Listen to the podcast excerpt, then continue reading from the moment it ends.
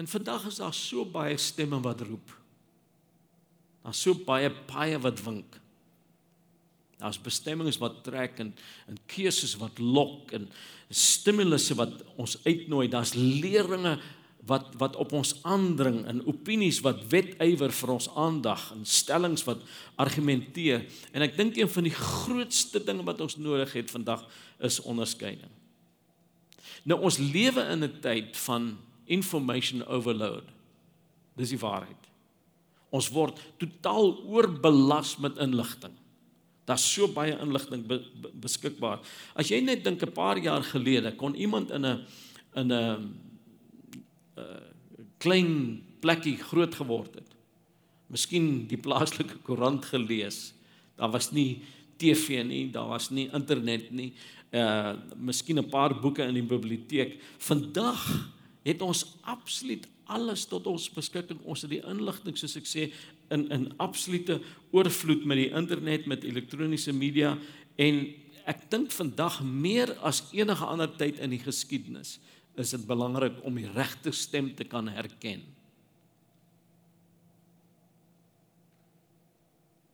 Ons lewe in 'n tegnologiese tegnologiese tyd waar daar 'n oorvloed is van data, maar 'n skaarste van waarheid.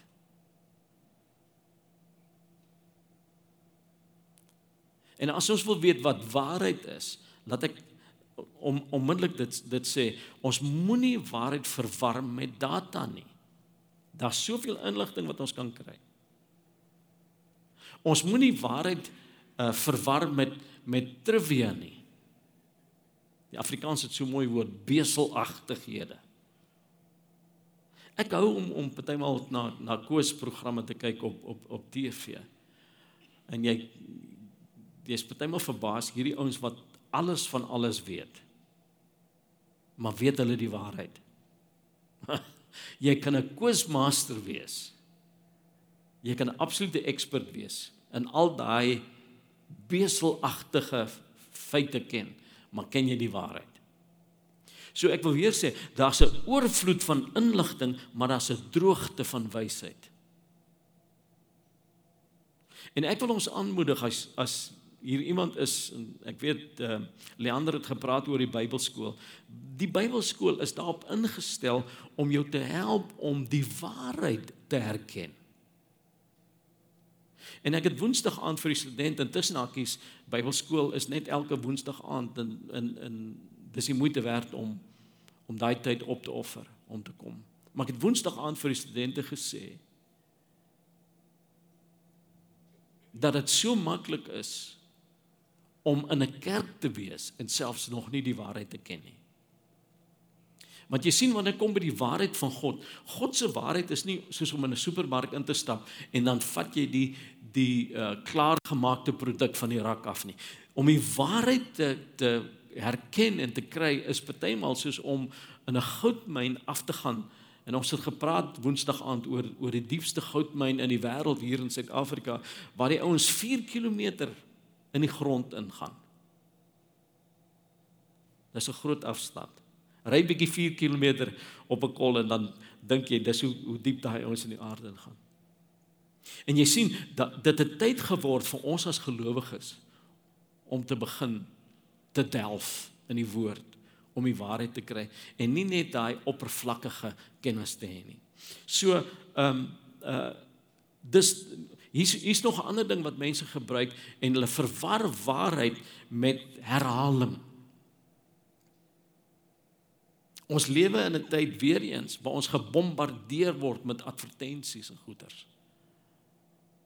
Partymal uh, dink ek hoe ontsteld ons kan word want ons omgewing never mind ligbesoedeling, advertensiebesoedeling. Jy sien billboards en goeders oralste. En en op op televisie en in in die media oralste. Ek meen jy kan nie deesdae meer 'n YouTube klip kyk sonder dat dit onderbreek word met 'n advertensie nie. En partymal dieselfde advertensie oor en oor en oor want hierdie ouens besef en en om die waarheid te sê, een van die kommunistiese leiers het hierdie stelling gemaak: as jy dieselfde ding oor en oor sê, al is dit nie waar nie, begin dit waarheid vir mense word. So moenie waarheid verwar met herhaling nie. Hier's nog 'n ding wat ek wil noem. Moenie waarheid verwar met dit wat populêr is nie. Moenie dink omdat almal dit doen of almal daarmee betrokke is dat dit waarheid is nie. Ek onthou Korra het het so ondervinding gehad ons in een aand toe kyk ons 'n uh, 'n program op die History Channel en dit was oor oor Hitler gewees en toe hy op die op die kruin was van sy van sy mag en hoe hy in in Berlyn ingery het met daai gepantserde kar van hom en sy saluut gegee het en hoe 1 miljoen mense langs die strate van Berlyn gestaan het. En en sy sê vir my dis so belangrik om te besef dat die Here het vir haar gesê as jy getalle het beteken dit nie jy's reg nie. Die waarheid is nie dit wat populêr is nie. Ons moet soek en delf na dit wat waarheid is. Kom ek dit so stel. Ek wil liewerste 'n bietjie weet wat waar is as om baie te weet wat twyfelagtig is. Ek soek liewer 'n bietjie waarheid as 'n klomp leuns. nou ek wil vir ons twee uh skrifgedeeltes uh lees vanmôre en as jy jou Bybel het, as dit op jou slimfoon is, wat ook al, kyk asseblief saam met my. Die eerste ene is in 1 Korintiërs 2 in vers 14. En ek gaan terugkom na hierdie skrif toe. Ek wil dit net eers vir ons lees. En die tweede een is in Hebreërs 5, maar kom ek kom by 1 Korintiërs 2 vers 14. Ek gaan die nuwe vertaling gebruik. En dit sê die volgende: Die mens wat nie die gees van God het nie, aanvaar nie die dinge van die gees van God nie. Vir hom is dit onsin. Hy kan dit ook nie verstaan nie omdat dit geestelik beoordeel moet word of geestelik onderskei moet word. So hierso is die belangrike ding wat ons moet raak sien. Die waarheid is daar, die dinge van God, die dinge van die Gees is daar. Dis beskikbaar vir almal, maar hy sê daar's mense wat dit nooit sal raak sien nie. Omdat dit geestelik onderskei moet word. Dit maak nie saak hoe slim jy is nie, hoe intelligent jy is nie. Daar's baie slim mense wat verlei word deur leuns want die waarheid word geestelik onderskei. Ehm um, kom ek lees Hebreërs 5 verse 13 en 14 ook vir ons. En dit sê die volgende: Elkeen wat melk gebruik is onervare in die woord van geregtigheid. Omdat hy 'n kind is. Nou natuurlik praat hy hier in 'n geestelike sin. Maar vaste spys is vir volwassenes. Luister mooi hierna. Vir die wat geestesvermoëns besit deur die gewoonte geoefen om goed van kwaad te onderskei. Wow. So hier's wat hy sê. 2 eh, in in 1 Korintiërs 2 sê die volgende: die die natuurlike mens, die mens wat nog nie wedergebore is nie, wat nie die gees van God het nie, kan nie die dinge van God verstaan nie omdat hy dit nie geestelik kan onderskei nie. Maar dan sê die skrywer van die Hebreërs, hy praat van mense wat wedergebore is, maar wat baba Christen is, wat nog melk nodig het. Hy sê en hulle is onervare in die woord van geregtigheid. Kan ek weer die Bybelskole plug gee hierso? Dis so belangrik. Ek dink nie jy kan op 'n Sondag in in 'n Sondagdiens ehm um, genoeg kos gee, geestelike kos vir ons om werklik te groei nie. So hy sê hier vaste spys is vir volwassenes, vir mense wat geestelik gegroei het wat nie net die geestesvermoëns besit nie, maar wat dit ook deur die gewoonte beoefen het sodat hulle kwaad van goed kan onderskei, sodat hulle die die leuen van die waarheid kan onderskei. So dis baie duidelik dat onderskeiding net deur oefening kom. Dis hoe dit ontwikkel word. Laat ek dit vir ons in Engels stel. We need to learn to discern. Dis 'n proses. As jy nie bereid is om te leer nie, is dit die begin van jou agteruitgang. Dit is vir my baie interessant dat Jesus ons uh sy volgelinge disippels noem. En as ons gaan kyk na die woord disipel, beteken dit letterlik 'n volgeling of 'n leerling, 'n leerder. Jy hou nooit op om 'n disipel van Jesus te wees nie. Die kom ek dit weer sê, die dag as jy ophou leer, is die dag wat jy agteruit begin gaan. En dit is geweldig belangrik vir ons om te te besef. Nou, kom ek kom ek twee dinge sê van onderskeiding volgens hierdie hierdie twee skrifgedeeltes. Dis eerstens 'n gawe, maar dis tweedens 'n vaardigheid. Dis 'n gawe want hy praat van geestesvermoëns wat ons besit. En hoe het ons dit ontvang? Ons het dit ontvang van die Heilige Gees. Dis 'n geestesvermoë. Maar tweedens is dit 'n vaardigheid want hy sê dit dit is insig wat deur die gewoonte geoefen word. Ek ek hou van die Engelse vertaling. Hy sê we need to train those powers by constant practice.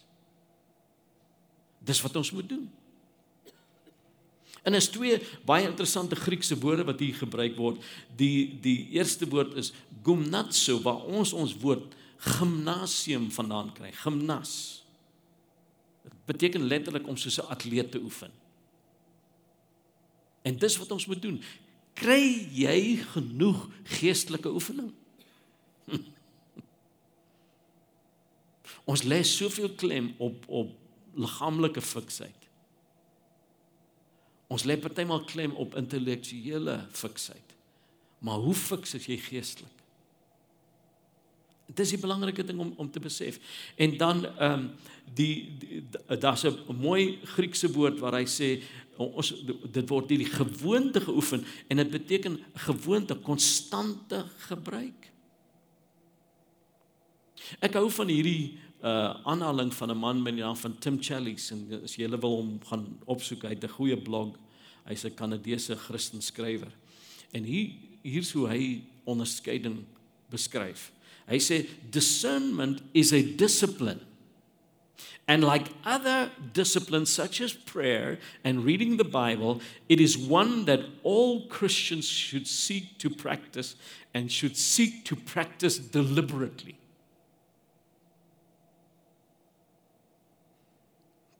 Baie belangrik. Nou, wil ek net 'n paar oomblikke spandeer. Ek gaan my tyd vat hier want ons ons het baie tyd. Ek praat van vandag nie, ek praat van ons het 'n paar Sondae. So ontspan. Ek wil praat oor die betekenis van onderskeiding. Ek gaan kom by die by die Bybelse begrip, maar kom ek kom net by die eenvoudige woord uh in in Afrikaans. Soos ek voorheen gesê het, dis die vermoë om verskille te te ken. 'n Ander woordeboek sê dis die insig om te begryp wat onduidelik is die vermoë om 'n goeie waardebepaling te maak. Die bekwaamheid om fyn en objektief te beoordeel. Die vernuf om die belangrikheid van 'n saak in te sien. Dit is so belangrik om om al daai daai goeie woorde te sê. Nou, ek ek hou daarvan as ek 'n as ek 'n studie doen en navorsing doen, ek hou daarvan om uit te vind waar kom 'n woord vandaan. Ek hou van etimologie om te uit te vind wat het die woord oorspronklik beteken en uh, ek wil graag hê ons moet in verskillende tale net kyk na hierdie woord onderskeiding. Kom ek begin met die met die Engels die die woord discernment. Nou ek weet die jong mense sal sal verstaan as ek praat van die eerste deel van die van die woord discernment dis want hulle dis mekaar mos partymal. En dis beteken letterlik weg. So as jy iemand dis dan sê jy weg met jou. En dan die tweede deel van die woord, dis 'n woord discernere. Cernere beteken om te skei of om te sif. Om weg van mekaar af te sif. Om uit mekaar uit te skei. En en dis soos wanneer jy graan dors, dan skei jy die koring van die kaf en wanneer jy skoon meel wil hê, skei jy skei jy die meel van die van die miet. En en en uh onderskeiding is soos 'n filter wanneer jy filter gebruik, skei jy die fyn van die grof. En en dis wat ons nodig het vandag wanneer dit kom by by waarheid. Die Afrikaanse woord is so mooi eintlik onderskeiding om onderling van mekaar te skei. En om daai om dan uh, uh, duidelik te sien wat die verskil is. En is baie interessant, die Griekse woorde wat in die Nuwe Testament gebruik word, wat vertaal word met onderskeiding, is is twee woorde uh wat omtrent dieselfde klink. Die een is anakrisis Nou anakrisis is nie 'n vrou wat 'n kritieke probleem het nie. Anakrisis beteken tussen onderling soos in Afrikaans en die woord krisis interessant in Grieks beteken letterlik om te skei of om te sorteer om te besluit om te te beoordeel. Die ander woord is diakrisis en en en die voorvoegsel dia beteken deeglik So hier's wat ons nodig het. Ons het deeglike onderskeiding nodig. Ons het die die die oordeel nodig. Nou nou nou luister mooi vir my. Ek het die woord krisis en kritiek gebruik.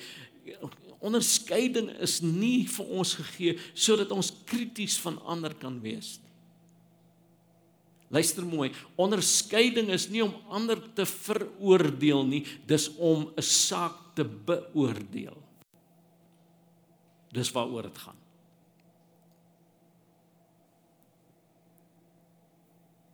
En dit is so belangrik vir ons om om hierdie onderskeiding uh te hê. Nou nou gaan ek probeer om om uh vir ons na die Bybel toe te vat en uit te vind wat sê die Bybel van onderskeiding.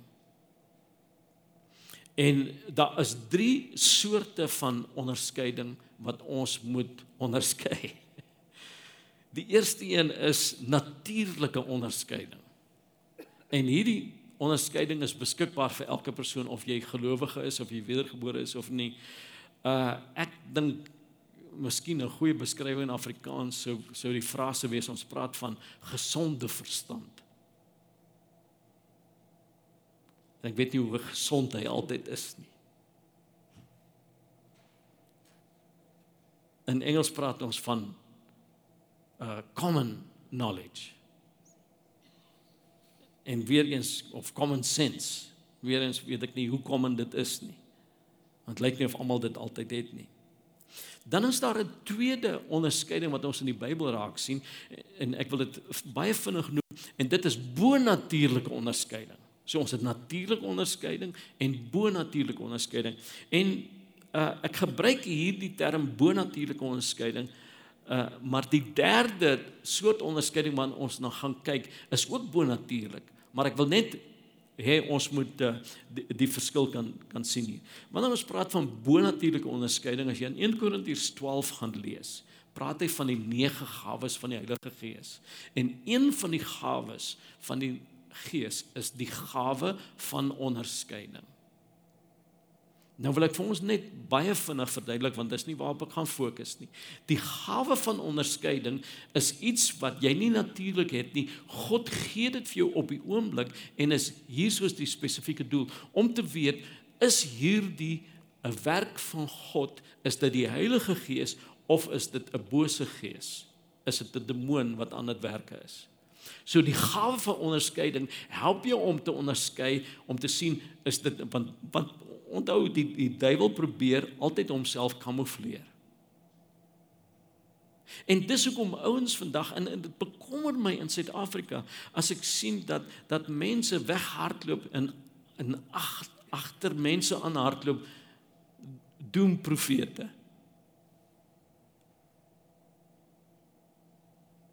En dan mense luister as 'n pastoor vir hulle sê gaan eet gras.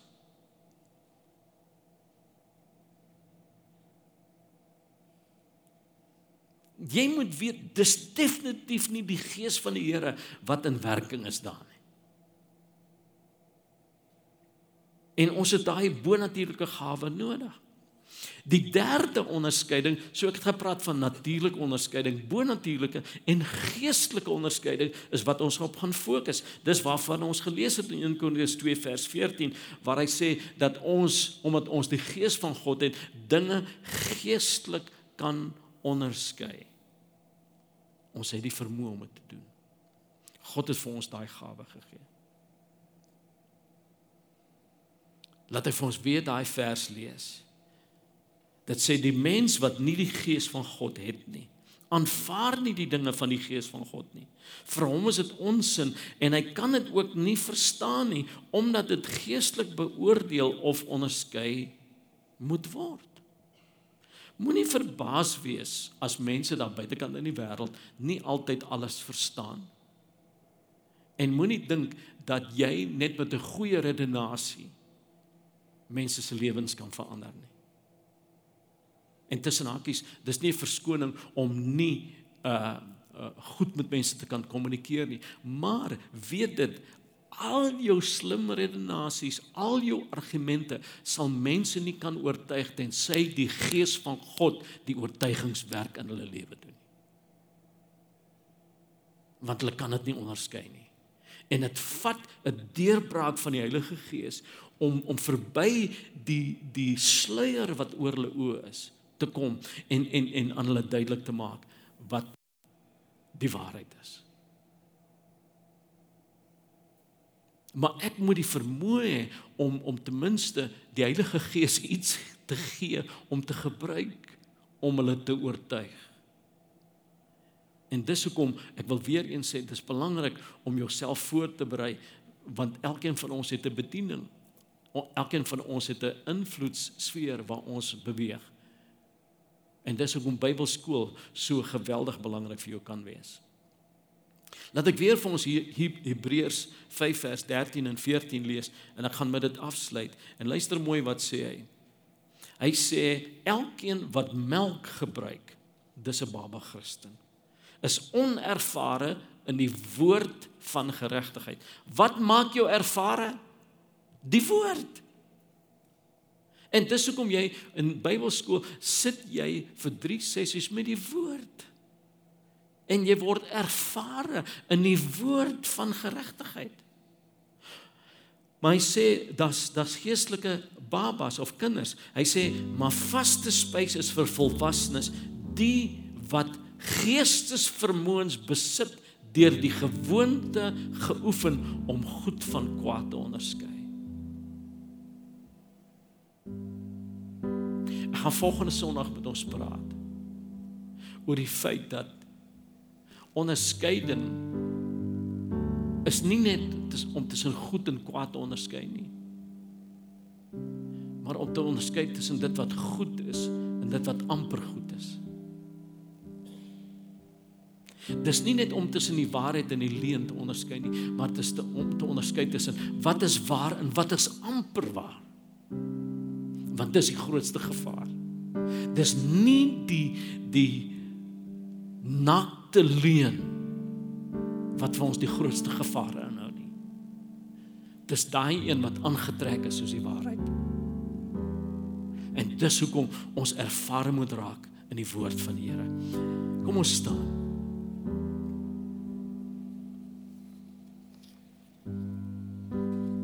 Ek wil graag vir ons 'n gebed doen. En ek wil vra as jy hier is en jy begeer om te leer. Dat jy sal reageer. En 'n besluit sal maak. En sal sê Here, dit is tyd vir my om 'n ware disipel te wees.